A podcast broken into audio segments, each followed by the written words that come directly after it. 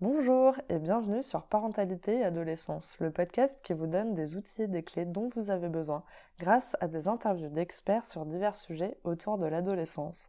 L'adolescence n'est pas obligée d'être synonyme de chaos, alors soyez joie, il y a des solutions. Avant de commencer, n'hésitez pas à suivre le podcast sur les réseaux sociaux Instagram et Facebook en tapant parentalité et adolescence car ça me permet d'échanger avec vous. Vous pouvez également vous inscrire à la newsletter sur le site parentalité-et-adolescence.com. Les troubles du neurodéveloppement sont des conditions qui affectent la façon dont le cerveau se développe et fonctionne. Ces troubles peuvent avoir un impact significatif sur la vie quotidienne, notamment sur la capacité à communiquer, à socialiser, à apprendre et à s'adapter à de nouvelles situations. Je vous propose une interview de Fabrice Pastor, neuropsychologue et cofondateur de l'Institut IRLES. J'espère que cet épisode vous plaira et contribuera à sensibiliser davantage aux troubles du neurodéveloppement. Bonjour Fabrice Bonjour Alors pour commencer, pourriez-vous vous présenter s'il vous plaît? Je m'appelle Fabrice Pastor, je suis euh, donc neuropsychologue, euh, c'est-à-dire que j'ai un diplôme de psychologie clinique spécialisé en neuropsychologie. Euh, j'ai été diplômé en 2008 à Bordeaux, Bordeaux 2, et après avoir été diplômé, j'ai j'ai eu, comme j'imagine beaucoup de mes collègues, eu des difficultés à trouver du travail parce que ben, les ouvertures de poste étaient parfois un peu compliquées. Et donc, après pas mal de réflexions, et, notamment avec un, collègue qui était psychologue et qui était, pour la petite histoire, un ancien maître de stage que j'avais, on a décidé de créer ensemble un, un institut qui s'appelait à l'époque l'Institut régional de lutte contre l'échec scolaire, donc IRLES, pour essayer en fait de rencontrer des enfants et de proposer des bilans d'évaluation dans les délais les plus courts possibles, avec une expertise et, et, voilà, et répondre à la demande le plus rapidement possible. Donc c'est ce qu'on a fait en 2010. On a créé ça en 2010. D'accord, super. Donc du coup, voilà, vous venez de nous expliquer que vous aviez créé l'Institut IRLES. Pouvez-vous justement euh, nous expliquer ce qui se passe aujourd'hui à l'intérieur de l'Institut? Parce que du coup, il s'est passé tout ce temps. Donc, comment a évolué l'Institut et, euh, qu'est-ce qu'on y trouve aujourd'hui? Ah, on y trouve beaucoup de choses. Au départ, l'Institut ce n'était pas compliqué. C'était de proposer, comme je vous l'ai dit, des bilans euh, dans les délais les plus courts possibles. Notre objectif, c'était de proposer un premier rendez-vous sous 7 jours et de faire un bilan euh, neuropsychologique, donc cognitif, avec des évaluations complètes sur le plan euh, intellectuel, sur le plan des, aptitudes de motricité, des aptitudes de langage, dans les délais les plus courts possibles. On essayait de, de tenir un délai de 15 jours. 15 jours, c'est très compliqué aujourd'hui, mais c'était l'objectif qu'on avait à la base. Et donc, bah, au début, on a commencé un petit peu à essayer de, de créer du réseau sur, sur Bordeaux et sa région, rencontrer différentes associations, rencontrer des, mairies, rencontrer euh, euh, les responsables de l'éducation nationale, donc euh, l'ancien, inspecteur général d'Académie de Bordeaux, dans les années 2010 donc. Et, donc on est parti comme ça à, essayer de débuter avec quelques consultations au début, essayer de voir pour avoir des locaux. Et puis petit à petit, on a commencé à avoir de plus en plus de consultations, pour pouvoir développer. Et puis voilà, chaque année, on en a de plus en plus. Là, bah, donc depuis 2010, euh, à ce jour, c'est plus de euh, presque pratiquement 3500 personnes qu'on a rencontrées, qu'on a dépistées, pour qui on a fait des bilans. Alors je, dis personnes parce que c'est plus, plus les enfants maintenant, c'est les enfants, les adolescents et les adultes. Et on est à peu près actuellement sur une moyenne d'entre 400 et 500 patients par an qui sont rencontrés et qui viennent de toute la France. Donc toute la France, donc principalement évidemment sur la région de Bordeaux, sur l'agglomération de Bordeaux. Euh, mais aussi euh, les départements limitrophes, euh, la Dordogne, les Landes notamment. et donc on propose des, bilans d'évaluation principalement, c'est une des premières choses qu'on fait pour ben, dépister notamment principalement les troubles du neurodéveloppement. Après je vous expliquerai un petit peu ce que c'est en détail les troubles du neurodéveloppement. mais aussi on propose des thérapies qui peuvent être des thérapies individuelles, des thérapies familiales, euh, voilà, voilà ce qu'on propose. Euh, sachant que les demandes, euh, donc à ce jour, elles ne sont pas uniquement ciblées sur les bilans, puisque bah, on a la chance aujourd'hui, depuis maintenant 12 ans, d'avoir une, bonne visibilité de l'Institut Irles sur, sur, la, sur la, même sur toute la Nouvelle-Aquitaine, et même au-delà. Et donc, on reçoit beaucoup d'autres demandes qui sont aussi des demandes bah, de conférences, des demandes de, podcasts, des demandes de, de formation, d'intervention. Je reçois énormément. J'ai pas mal de, maintenant pas mal de visibilité sur les réseaux sociaux notamment. Et, et donc, ben voilà, je, traite à peu près entre 1600 et 1800 demandes de contact par an. Donc les gens, quand ils remplissent les formulaires de contact, ben, il y en a beaucoup, c'est pour des demandes du bilan, il y en a beaucoup, c'est pour d'autres choses aussi. Donc voilà, voilà ce qu'on fait. Donc beaucoup de formations, beaucoup de, beaucoup de conférences, beaucoup de, beaucoup de travail sur ça. essayer aussi de, de, transmettre de l'information, de vulgariser l'information, ce qui n'est pas toujours simple parce que le, le, domaine des troubles du neurodéveloppement, c'est un domaine qui est quand même complexe. Et, et vulgariser l'information, c'est quelque chose qui est, qui est complexe aussi, parce que ben, quand, on, quand on essaie de vulgariser, on perd un petit peu de la, de la substance, en fait. Donc on peut simplifier des choses. Il y a certains chercheurs parfois qui sont un peu, un peu agacés de voir qu'on simplifie à foison, mais le but, c'est pas nécessairement de... c'est pas toujours d'être hyper précis, mais c'est surtout de faire connaître les choses. Mmh. Quand on a des troubles, par exemple, avec que les gens, après, même si c'est quelque chose d'assez illustratif et que les personnes se disent «Ah, mais tiens, ça me parle, peut-être mon fils ou quelqu'un de mon entourage semble avoir cette difficulté, je vais peut-être me renseigner un peu plus, bah là, c'est gagnant, en fait. Pour ça, c'est mmh. gagnant. Quoi. Totalement. Ben, merci beaucoup déjà d'avoir expliqué ce qui se passe à l'intérieur de cet institut. Et alors justement, aujourd'hui, on va parler des troubles du neurodéveloppement. Pouvez-vous nous expliquer ce que c'est ces troubles? Bah, les troubles du neurodéveloppement, on va dire que euh, bah, selon le DSM, le manuel statistique et diagnostic des maladies euh, américains, DSM-5, les, troubles du neurodéveloppement, on va dire qu'il en existe quatre groupes, un peu schématiques. D'abord, on a ce qu'on appelle les troubles 10, c'est-à-dire les troubles parfois appelés les troubles des apprentissages. Bah, les troubles 10, ça va être par exemple la dyslexie, dysorthographie, qui, euh, alors qui s'appelle plus 10, normalement on ne devrait plus utiliser le, trouble, le terme de 10 quelque chose hein, depuis 2015 en France, pour la traduction française. Donc la dyslexie d'orthographie, c'est le trouble spécifique du langage écrit. Donc c'est tout ce qui va être les, troubles de la lecture, difficultés d'apprentissage de la lecture, difficultés sur le plan de l'orthographe. Donc ça, les, personnes les plus compétentes euh, pour évaluer ça, c'est bien, évidemment les orthophonistes. Après, il y a la dysphasie. La dysphasie, c'est le trouble spécifique du langage oral. Donc ça, c'est les enfants, euh, les personnes, je dis les enfants, mais c'est pas... Ça, se diagnostique euh, le plus souvent durant l'enfance, mais ça peut se diagnostiquer à l'adolescence et aussi à l'âge adulte. Euh, donc la dysphasie, c'est le trouble du langage oral. Ce sont les personnes qui ont des difficultés, par exemple, pour s'exprimer euh, oralement ou pour comprendre le langage oral. Ensuite, on a ben, la dyspraxie. La dyspraxie, ça va être le trouble développemental des coordinations. Donc c'est tout ce qui va être les, troubles liés à la, motricité, au, raisonnement visio-spatial, au raisonnement euh, de tout ce qui est lié au corps, voilà, la motricité. Là, c'est vraiment les, psychomotriciens notamment hein, qui, qui sont euh, particulièrement compétents pour évaluer les différents troubles développementaux, développementaux des coordinations. On a aussi la dysgraphie, qui est souvent une conséquence hein, de la dyspraxie. Quand il y a un problème de motricité fine, ben, l'utilisation du crayon n'est pas bonne. Donc, on peut avoir parfois des enfants, des sujets qui ont une dysgraphie seule, tout du geste graphique. Et on a aussi la dyscalculie, qui est euh, parfois appelée le trouble des habiletés mathématiques, le trouble des activités numériques, il y a plein de noms, alors qui est rarement isolé, la dyscalculie, qui est souvent une conséquence d'autre chose. On va dire que ça va toucher tout ce qui va être le plan logico-mathématique. Donc ça, c'est la grosse catégorie des troubles 10. Ensuite, on a le TDAH. TDAH, bah, c'est le trouble du déficit d'attention avec ou sans hyperactivité, dont on parle beaucoup, qui est un trouble qui est très médiatisé. Voilà, et puis on a le TSA, le trouble du spectre de l'autisme, hein principalement, il y a, on va dire qu'il y a deux axes, hein, deux jambes, le euh, trouble du spectre de l'autisme. Il y a ben, d'abord les personnes, euh, la première jambe, c'est le trouble de la communication hein, et des interactions sociales, et la deuxième jambe, ça va être les comportements, euh, les difficultés sur le plan du comportement, les activités et les intérêts restreints. Voilà, et le dernier trouble du neurodéveloppement, c'est ce qu'on appelle ben, le trouble du développement intellectuel, parfois anciennement appelé la déficience intellectuelle voilà ce, que, voilà ce que sont principalement les, troubles du neurodéveloppement. Mais nous, on ne fait pas que des bilans de troubles du neurodéveloppement, parce qu'on fait aussi des bilans plus généraux, qui peuvent être liés à, la mise en place, par exemple, de dossiers MDPH, dans le cadre de, troubles 10 déjà diagnostiqués ou de troubles du neurodéveloppement déjà diagnostiqués. Et on fait aussi des évaluations sur le haut potentiel intellectuel. Je rappelle juste que le haut potentiel intellectuel, ce n'est pas un trouble, hein, c'est absolument pas un trouble du neurodéveloppement, c'est pas un trouble du tout. Et le seul élément qui permet vraiment d'objectiver un haut potentiel intellectuel, ça reste le test de QI. C'est le seul outil qui permet de le mettre en évidence. D'accord. Alors, du coup, j'ai une petite question. Je ne sais pas euh, si vous aurez la réponse ou pas, mais c'est une question qui me trotte dans la tête.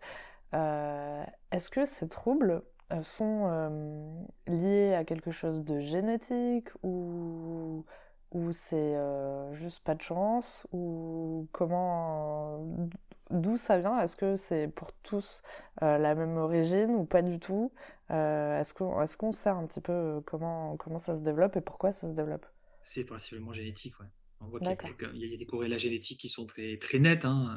Il y a des, par exemple, quand il y a, les deux parents sont déjà dyslexiques, bah, il y a une forte probabilité que leurs enfants soient aussi dyslexiques. Donc oui, c'est clairement, on est clairement sur des, sur des, hypothèses qui sont vraiment prégnantes sur le plan génétique. Il y a d'autres hypothèses hein, qui peuvent être mises en évidence, mais après il y a un débat, il y a un débat sur ce sujet parce que, bah, par exemple, si l'enfant dans, dans, la petite, dans sa vie, il a eu une problématique autre, extérieure, je sais pas, un traumatisme crânien, ou ça peut arriver, hein, des pathologies au niveau du cerveau, bah, parfois, certaines personnes disent on ne peut pas parler de trouble 10, parce que, pardon, on peut parler de trouble du neurodéveloppement. Parce qu'un trouble du neurodéveloppement, c'est un trouble lié au développement du cerveau. Et donc, s'il y a eu accident extérieur, on ne peut pas savoir si c'est neurodéveloppemental. Ça peut être quelque chose d'acquis, lié à l'accident qu'il y a eu. Donc là, il y a toujours un débat un petit peu, qu'est-ce qu'on fait, est-ce qu'on diagnostique, est-ce qu'on diagnostique pas? Bon, ça, ce sont, d'autres débats. quoi. D'accord. Du coup, pour des parents, question délicate là. Euh, du coup, si on sait par exemple, voilà, il y a un parent euh, qui, a, qui est déjà dyslexique, euh, pas le deuxième, est-ce que du coup on se dit, bon, il y a 50% de chance que notre enfant soit dyslexique Est-ce que du coup c'est quelque chose qu'on peut prendre très tôt qu'on peut voir en fait rapidement et du coup qui peut être accompagné très tôt et qui, va du coup bien se passer? Euh, ouais, je, me dis, euh, si. Euh, et, puis, pour les parents, peut-être qui ont déjà vécu toute leur vie sans jamais avoir détecté un trouble. Là, pour le coup, euh, dyslexique, je pense que ça se remarque assez vite. Mais, euh, mais pour d'autres choses, peut-être qu'on peut. ouais, voilà. Enfin, je me dis peut-être que des fois, on peut passer un peu entre les mailles du filet, avoir réussi à s'adapter sans jamais avoir vu euh, qu'on avait un trouble quelconque. Et puis, et puis, du coup, on devient parent. Et puis, en fait, on, on voit que notre enfant a, a, une problématique qu'on n'avait pas décelée chez nous, qui finalement fait un peu écho aussi. Enfin, je me dis, voilà, pour les parents, ça doit être assez compliqué aussi d'avoir ce genre d'information, de se dire, mais du coup, c'est génétique, donc en fait, est-ce que c'est de ma faute? Enfin, il y a, y a, y a ah, tout un truc aussi autour qui, qui est pas évident, quoi. Bah, faut pas, faut pas culpabiliser. Après, il y a des, éléments génétiques qui sont, ils sont présents, il faut les prendre en considération. Après, c'est pas que du génétique, il y a aussi d'autres facteurs qu'on a un peu plus de mal à, à quantifier. Après, vous parliez des prévalences, c'est-à-dire le pourcentage de personnes qui sont porteurs de ces troubles. Alors, je suis toujours un peu, un peu embêté quand on parle de prévalence, parce que quand on regarde un petit peu dans la littérature scientifique les différentes prévalences, euh, il y a un peu de tout. Par exemple, alors, je ne sais pas de mémoire, euh, quand on dit les troubles 10, ça touche entre 8 et 20% euh, des enfants. C'est vraiment énorme, c'est du simple double, quoi. 8 et 20% des enfants. Ça dépend des pays, ça dépend de la manière d'aborder les choses.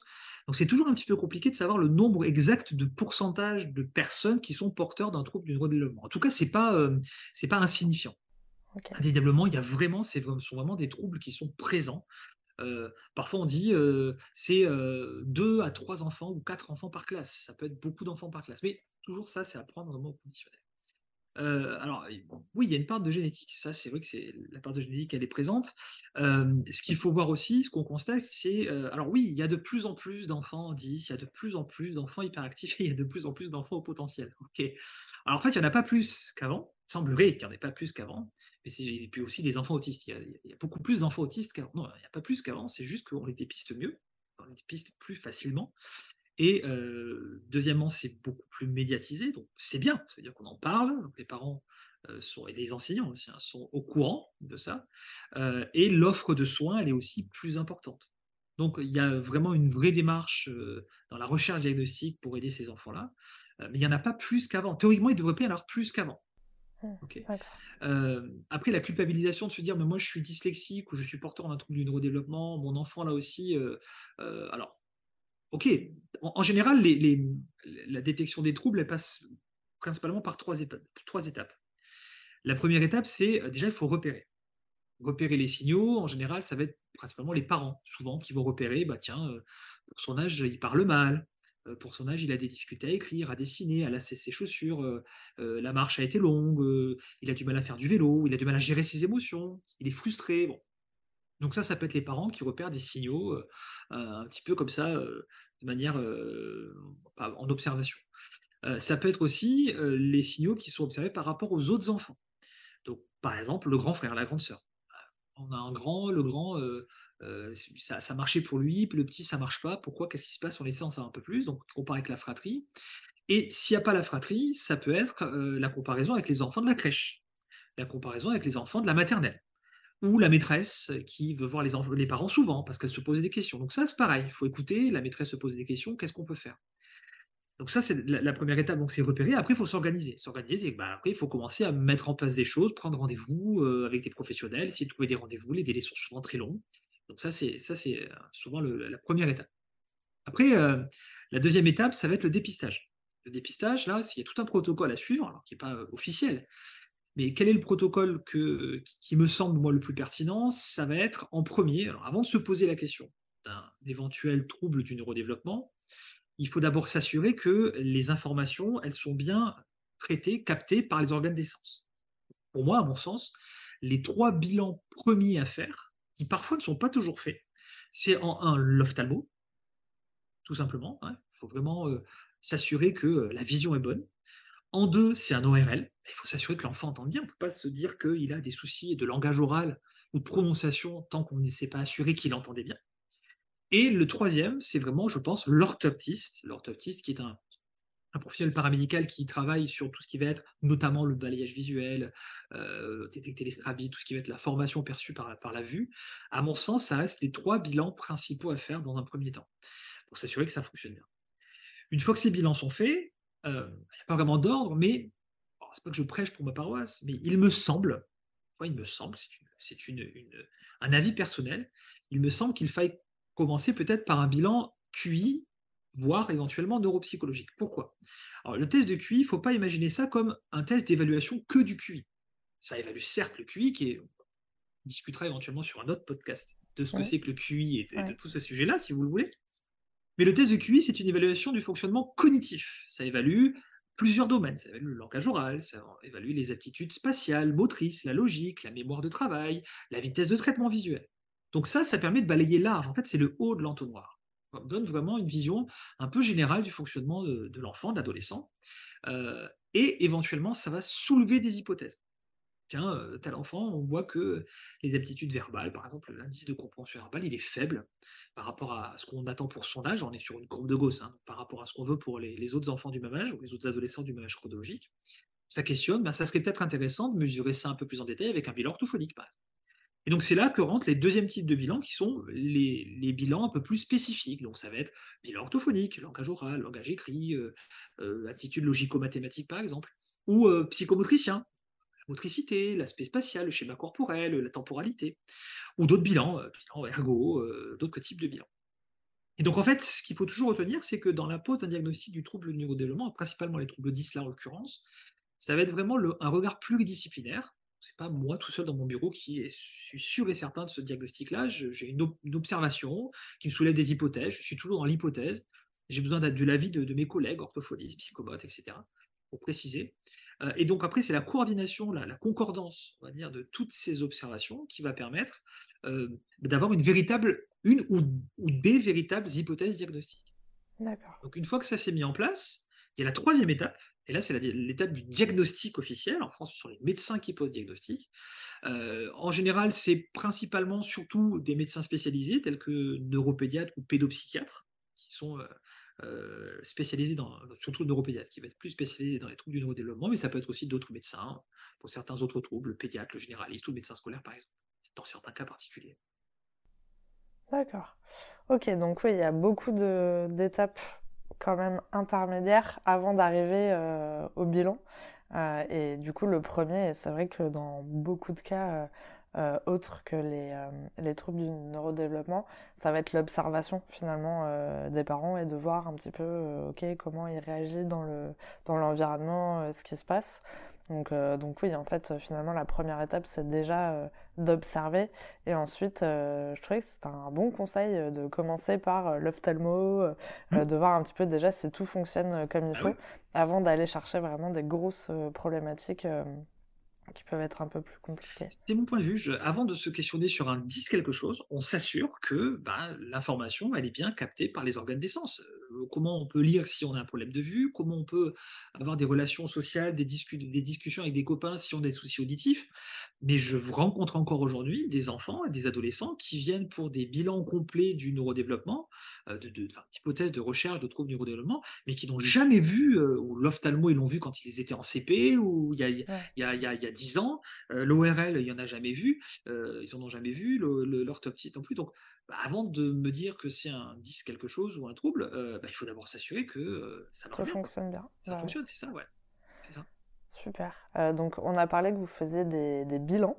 Donc, il y a des bilans psychométriques et neuropsychologiques. Est-ce que vous pouvez nous, parler un petit peu plus en détail de ces bilans, à quoi ils servent et comment ils sont faits? Qu'est-ce qui se passe en fait quand on fait ce bilan? Alors, un bilan. En fait, chacun, il n'y a a pas de recette toute faite. Euh, parfois, ce qu'on appelle un bilan psychométrique, ça va être un test de QI. Souvent, c'est le terme un peu générique pour parler de test de QI. Il faut que vous fassiez, euh, par an, voilà, fassiez un, test de QI. Je vous l'ai dit, le test de QI est bien, c'est un, test qui est euh, indispensable et utile parce que ça permet de balayer large. Je précise aussi que c'est un test qui est indispensable dans le cadre de la, pour, pour monter un dossier MDPH, hein, pour, la, pour, reconnaître un handicap, parce qu'il faut, je n'ai pas précisé, mais les troubles du neurodéveloppement, ça fait partie du champ du handicap. On est dans le champ du handicap. Donc le bilan psychométrique peut être est, indispensable pour, pour, pour, les bilans, mais le bilan neuropsychologique va être, à mon sens, enfin, comment moi je l'envisage, ça va être un bilan qui va évaluer d'autres choses, d'autres composantes cognitives en plus du test de QI. Par exemple, le test de QI n'évalue pas la mémoire, la mémoire épisodique. Il n'y a pas de test dans le test de QI qui évalue la mémoire à court terme, à long terme. Mémoire verbale à court terme, à long terme, la mémoire spatiale à court terme, à long terme. Ça mesure la mémoire de travail, qui n'est pas une mémoire, mais qui est une fonction, exécutive. Bref, ça mesure pas en détail l'attention et la concentration dans le détail. Ça mesure un indice qu'on appelle indice de vitesse de traitement visuel, voilà. Mais les aptitudes d'attention auditive, d'attention soutenue, ça ne les mesure pas en détail. Donc le bilan neuropsychologique, c'est un bilan qui va évaluer d'autres composantes cognitives en plus du test de QI. Donc en fait, c'est il reprend pas euh, des, questions qui ont été faites dans le premier bilan. C'est vraiment deux bilans euh, différents, mais qui peuvent se compléter. Ah, c'est pas que c'est deux bilans différents, c'est des outils qu'on va utiliser. Il y a, comme je dis, il n'y a pas de, il y a pas de recette toute faite. C'est-à-dire que, alors, je vais préciser, un test de QI, ça doit se passer de telle manière. Il n'y a pas 50 manières de passer une épreuve de QI, que ce soit les enfants, les ados, les adultes, la WebSI, WPSI pour les petits de 2 ans jusqu'à 7 ans et demi, le WISC pour les enfants de 6 ans jusqu'à 16 ans et 11 mois, et la VICE pour les personnes de 16 ans jusqu'à 79 ans.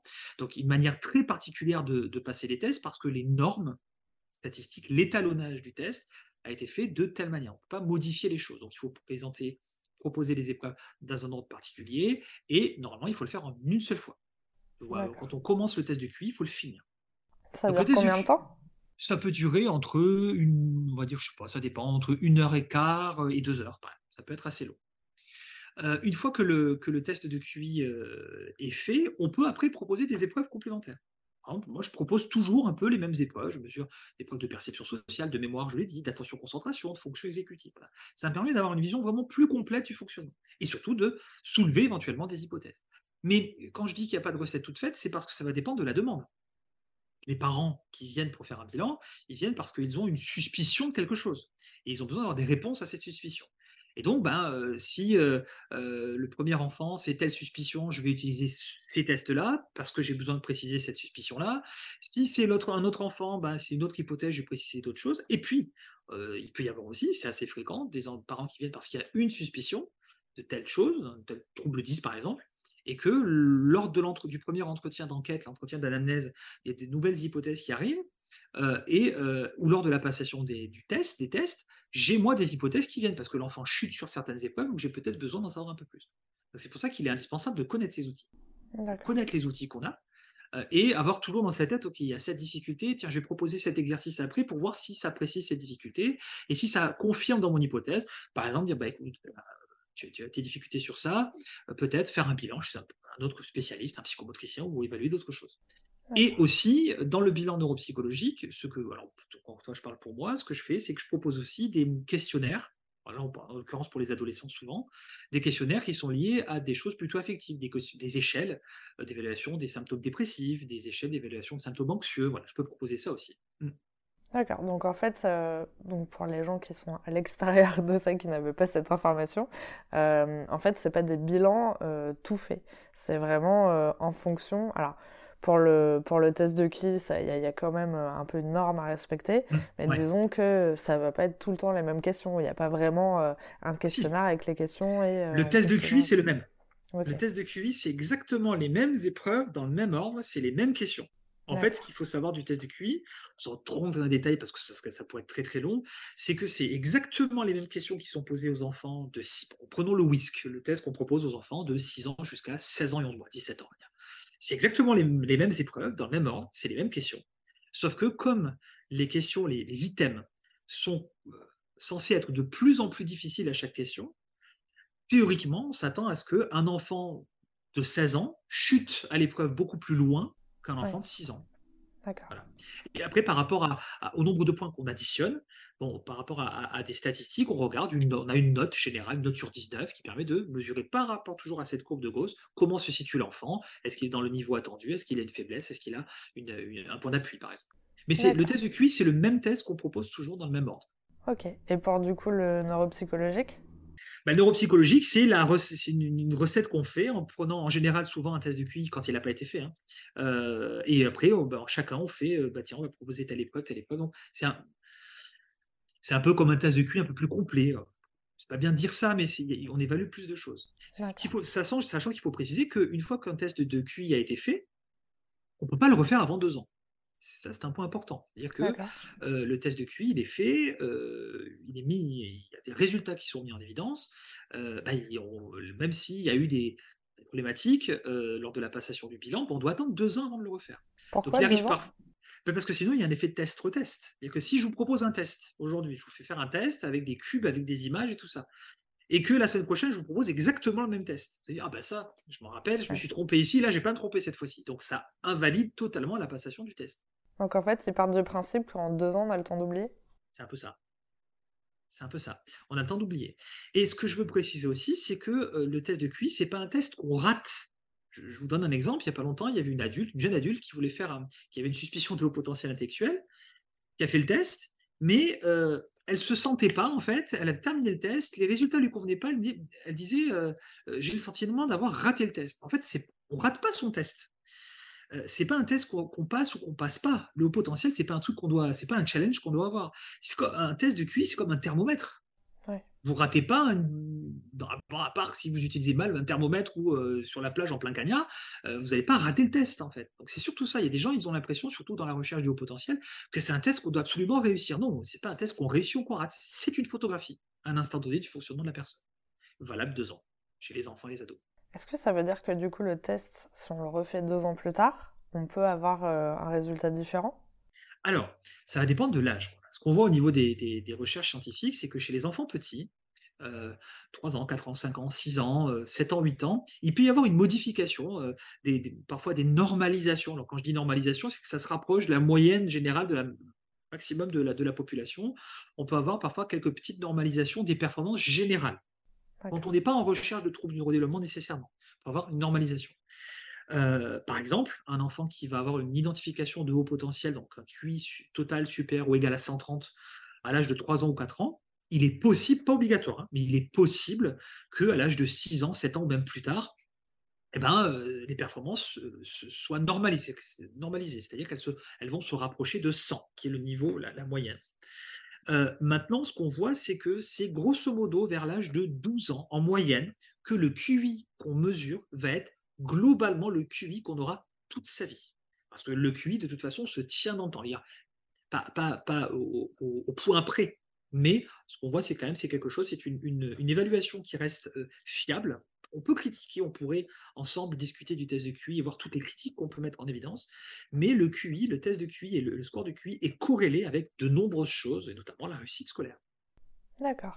C'est hyper intéressant. Trop bien. Merci beaucoup. le sujet du QI est très intéressant. On va pouvoir peut-être faire un épisode là-dessus finalement. Ouais, si vous voulez, ouais. Hum, du coup, quelles sont les prises en charge qui existent pour accompagner les familles? Parce que, donc, euh, ce mois-ci, on parle euh, du handicap sur le podcast. J'ai pu échanger avec euh, différentes, différentes personnes, que ce soit des parents ou des ados, mais beaucoup, je l'ai vu avec les, le relais des aidants, mmh. où effectivement, il y a énormément de de choses qui existent, d'associations, d'acronymes, de choses euh, complètement dingues. Euh, moi, j'étais complètement perdue euh, là-dedans.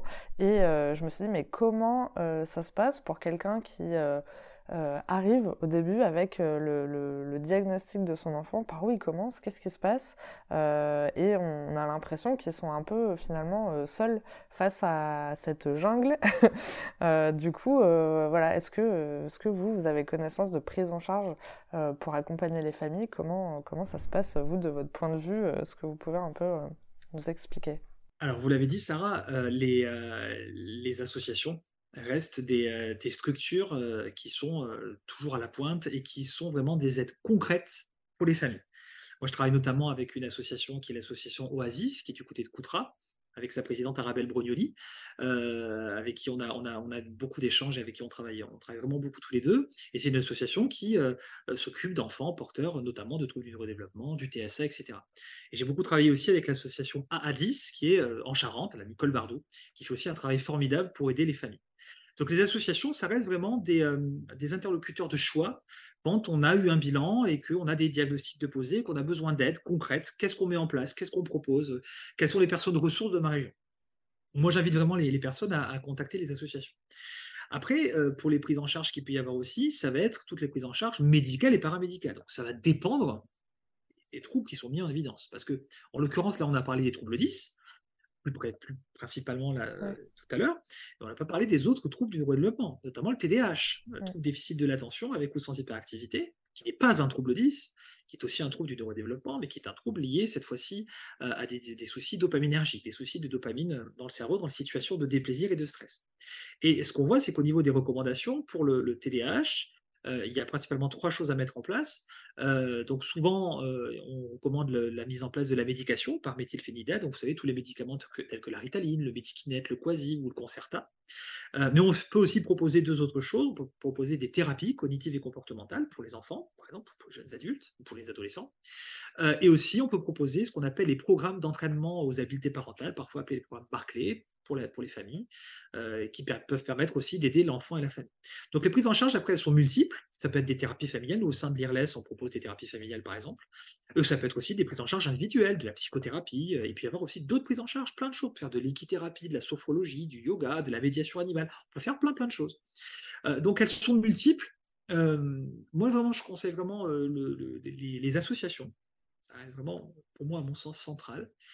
Et puis après, il y a toute la partie administrative, c'est-à-dire que quand on veut monter des dossiers euh, de reconnaissance d'handicap euh, ou la mise en place d'aménagements pour les examens, ben, c'est souvent le parcours du combattant. Donc les assos sont là, aussi pour ça.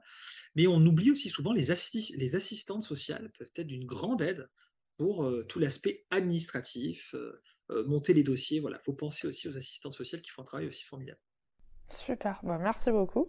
Mais c'est vrai que oui, hein, en échangeant avec les, euh, avec les parents, ça avait l'air vraiment euh, d'être le parcours du combattant. Et puis on voit en fait, euh, tout à l'heure une maman me disait, mais on n'a pas d'endroit où tout est rassemblé pour vraiment y voir plus clair. Et, et donc souvent, j'entendais du coup les parents dire ah bah moi j'ai découvert l'équithérapie, ça marche super bien. Ah bah moi j'ai essayé ça, ah bah moi j'ai essayé ça. Et c'est vrai qu'on se disait waouh, ok, donc en fait, euh, quand tu arrives là-dedans, tu es un peu euh, noyé d'informations et à la fois, c'est aussi à toi d'aller chercher finalement euh, bah, l'aide dont tu as besoin. quoi. Et donc, effectivement, je trouve ça un peu dur psychologiquement, je pense, pour les parents qui déjà bah, ont le choc du, du diagnostic de l'enfant. ça bouleverse un peu tout le quotidien familial. Et puis finalement, ils doivent encore aller se battre pour chercher des informations et comprendre un peu les rouages du système il y a des centres ressources. Il y a par exemple le centre ressources autisme à Bordeaux, l'hôpital de Bordeaux, à Charles Perrins, ça reste un, centre ressources extrêmement pointu sur, le, sur les troubles du spectre de l'autisme. Le CREDA, par exemple, ça reste un centre ressources. Vous avez les CMP, les, CMPEA, les centres médico-psychologiques d'adolescents. Ça, ce sont des centres ressources qui sont pointus et qui, et qui, ont, qui ont les équipes. Le souci, c'est que c'est souvent les délais. Bien qu'effectivement, bah, ce sont des centres qui sont publics, c'est très bien, mais les délais sont parfois très très longs pour avoir des rendez-vous parce qu'il y a énormément de demandes. Donc c'est souvent le parcours du combattant parce qu'il faut qu'il y ait un, quelqu'un qui chapote. Et en général, dans le cadre du libéral, le médecin qui chapote, comme je vous l'ai dit, comme je l'ai dit tout à l'heure, c'est souvent le neuropédiatre, neuropédiatre, pédopsychiatre, reste le médecin qui peut coordonner les soins, poser des diagnostics. Euh, donc c'est pour ça qu'à la fin, il est nécessaire de rencontrer ce type de médecin pour justement poser les diagnostics et, euh, voir ce qu'on peut proposer. D'accord. Oui, donc euh, en fait, il n'y a pas vraiment de solution mystère à, à ce circuit à l'intérieur de, tout ça, il faut, faut avoir du réseau. Ouais. Oui, finalement, peut-être euh, trouver une bonne association qui a beaucoup d'informations et qui peut euh, être euh, un grand moment ressource aussi pour y voir peut-être un peu plus clair aussi. Quoi. Et puis les associations de répit aussi, par exemple pour les, les enfants porteurs de TSA, de troubles du spectre de l'autisme, les, associations de répit, il y a la Calmie, j'en connais plein, ce sont des associations qui permettent justement, quand avoir un enfant qui est porteur d'un trouble du spectre de l'autisme, ça peut être extrêmement compliqué pour la famille, pour les parents, donc avoir un endroit où on peut laisser son enfant pour qu'une après-midi, il puisse être avec d'autres enfants, être, on s'occupe de lui, les parents peuvent souffler un petit peu, ça n'a pas de prix. Euh, donc voilà, il y, a vraiment les assos, euh, l'Oasis, la, Calmie, toutes ces associations-là peuvent être vraiment euh, extrêmement importantes. D'accord. Bon, ça sera intéressant, je pense, en description de l'épisode, on, on, en citera quelques-unes. Euh, peut-être pour euh, une pour chaque, euh, chaque trouble, comme ça, au moins on aura peut-être fait notre petite pierre à l'édifice pour la recherche d'informations. Très bonne initiative. voilà, et donc on arrive à la question justement pour les auditeurs.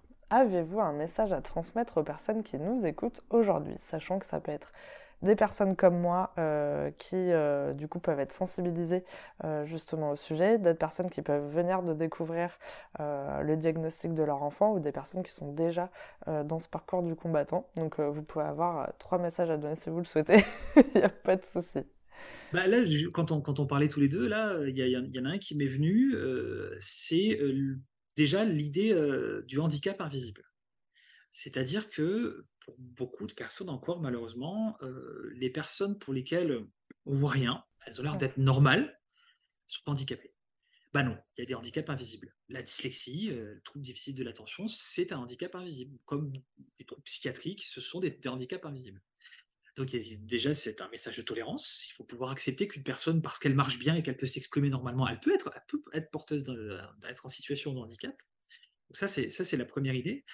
Euh, la deuxième idée, je dirais que euh, il faut pas attendre. Il faut pas attendre parce que parfois, souvent, quand il y a des, enfants petits qui font des bilans, le retour euh, des, des, psys ou de la personne ou même de l'institut, c'est bon, ben, on attend, il va y avoir un déclic. En fait, d'où il va y avoir un déclic? C'est quoi le déclic? Il vient quand? À quel âge? Et si à 20 ans, il n'y a pas de déclic, on fait quoi? Voilà. Donc, moi, je ne suis pas du tout partant sur le fait de dire qu'il faut qu'il y ait un déclic, parce qu'il n'y aura peut-être jamais de déclic en fait. Le déclic, les maturités, alors l'aspect psycho-affectif, c'est autre chose, mais euh, il n'arrive pas bien à lire, euh, il a des difficultés de lecture parce qu'il est immature. Alors s'il est dans une phase d'apprentissage de la lecture en début du CP, ok, pas de problème, mais si euh, en CM2 il est immature, il a des difficultés à lire parce que c'est de l'immaturité, non, il n'y a pas d'immaturité de lecture en CM2. Non, il faut faire des bilans, il faut poser les choses, il faut mesurer les choses de manière objective par des tests qui sont fiables, normés, et à partir de là, on voit ce qu'on peut proposer.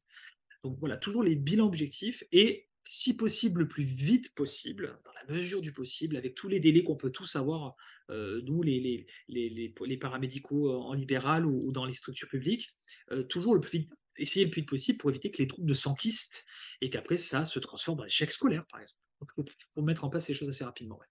D'accord, super message, merci beaucoup.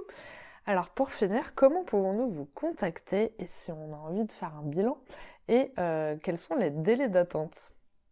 Alors, pour nous contacter, c'est simple, c'est principalement par notre site internet, c'est www.irles-aquitaine.fr. Euh, sachant que là, ben, euh, on a au sein de l'IRLES, maintenant, on est plusieurs collaborateurs, ce qui fait qu'il ben, y a plusieurs antennes hein, pour faire les bilans. Il y a une antenne sur Une antenne sur Gradignan, sur La Traîne, sur Florac, sur Saint-Émilion, sur Aigues-Mortes-les-Graves à côté de, à côté de Martillac. Donc on a comme ça, on est toute une équipe à, pouvoir proposer des bilans. Donc sur le site internet, il faut tout simplement remplir un formulaire de contact. Il ne faut pas téléphoner parce que les prises de demande de bilan par téléphone, elles ne se font pas. Euh, et après, au niveau des délais, là, à on se parle aujourd'hui, on est actuellement sur des délais d'environ deux mois pour les, pour les bilans enfants, toutes les antennes confondues. Euh, et pour les adultes, on a des délais qui sont plus courts, parce que les demandes de bilan adulte sont plus, euh, rares, enfin, il y en a moins par rapport aux enfants, puisque les enfants, c'est les demandes de bilan euh, adulte-enfant tout mélangé, c'est en moyenne entre 8 et, et 12 par jour. C'est vraiment beaucoup, beaucoup de demandes de bilan. Et donc les délais, c'est pour les adultes, c'est entre là actuellement entre 15 jours et un mois. Donc ce sont des choses un peu plus rapides. Mais les, demandes aussi qu'on rencontre par le biais du formulaire de contact, c'est des demandes de formation, d'inscription aux sessions de formation qu'on propose, puisqu'on fait aussi, euh, moi je fais notamment des formations sur les troubles du neurodéveloppement, on en a parlé, donc les 10, le TDAH, le haut potentiel. Hein. Il y a aussi des formations qui ont lieu à, Bordeaux chaque mois, euh, et aussi pour les demandes voilà, d'intervention. Euh, tout se fait en général par le site internet. D'accord, super. Bah, merci beaucoup en tout cas d'avoir accepté mon invitation sur le podcast. J'espère que cet épisode pourra aider les personnes qui en ont besoin. En tout cas, moi j'ai appris plein plein de choses, donc merci beaucoup. Avec plaisir, merci beaucoup. Merci d'avoir écouté l'épisode jusqu'au bout, j'espère qu'il vous a plu. N'hésitez pas à le partager autour de vous, de noter l'épisode si la plateforme d'écoute vous le permet, car ça aide le podcast à être référencé et donc à être plus visible pour d'autres auditeurs. On se retrouve la semaine prochaine pour un nouvel épisode. À bientôt!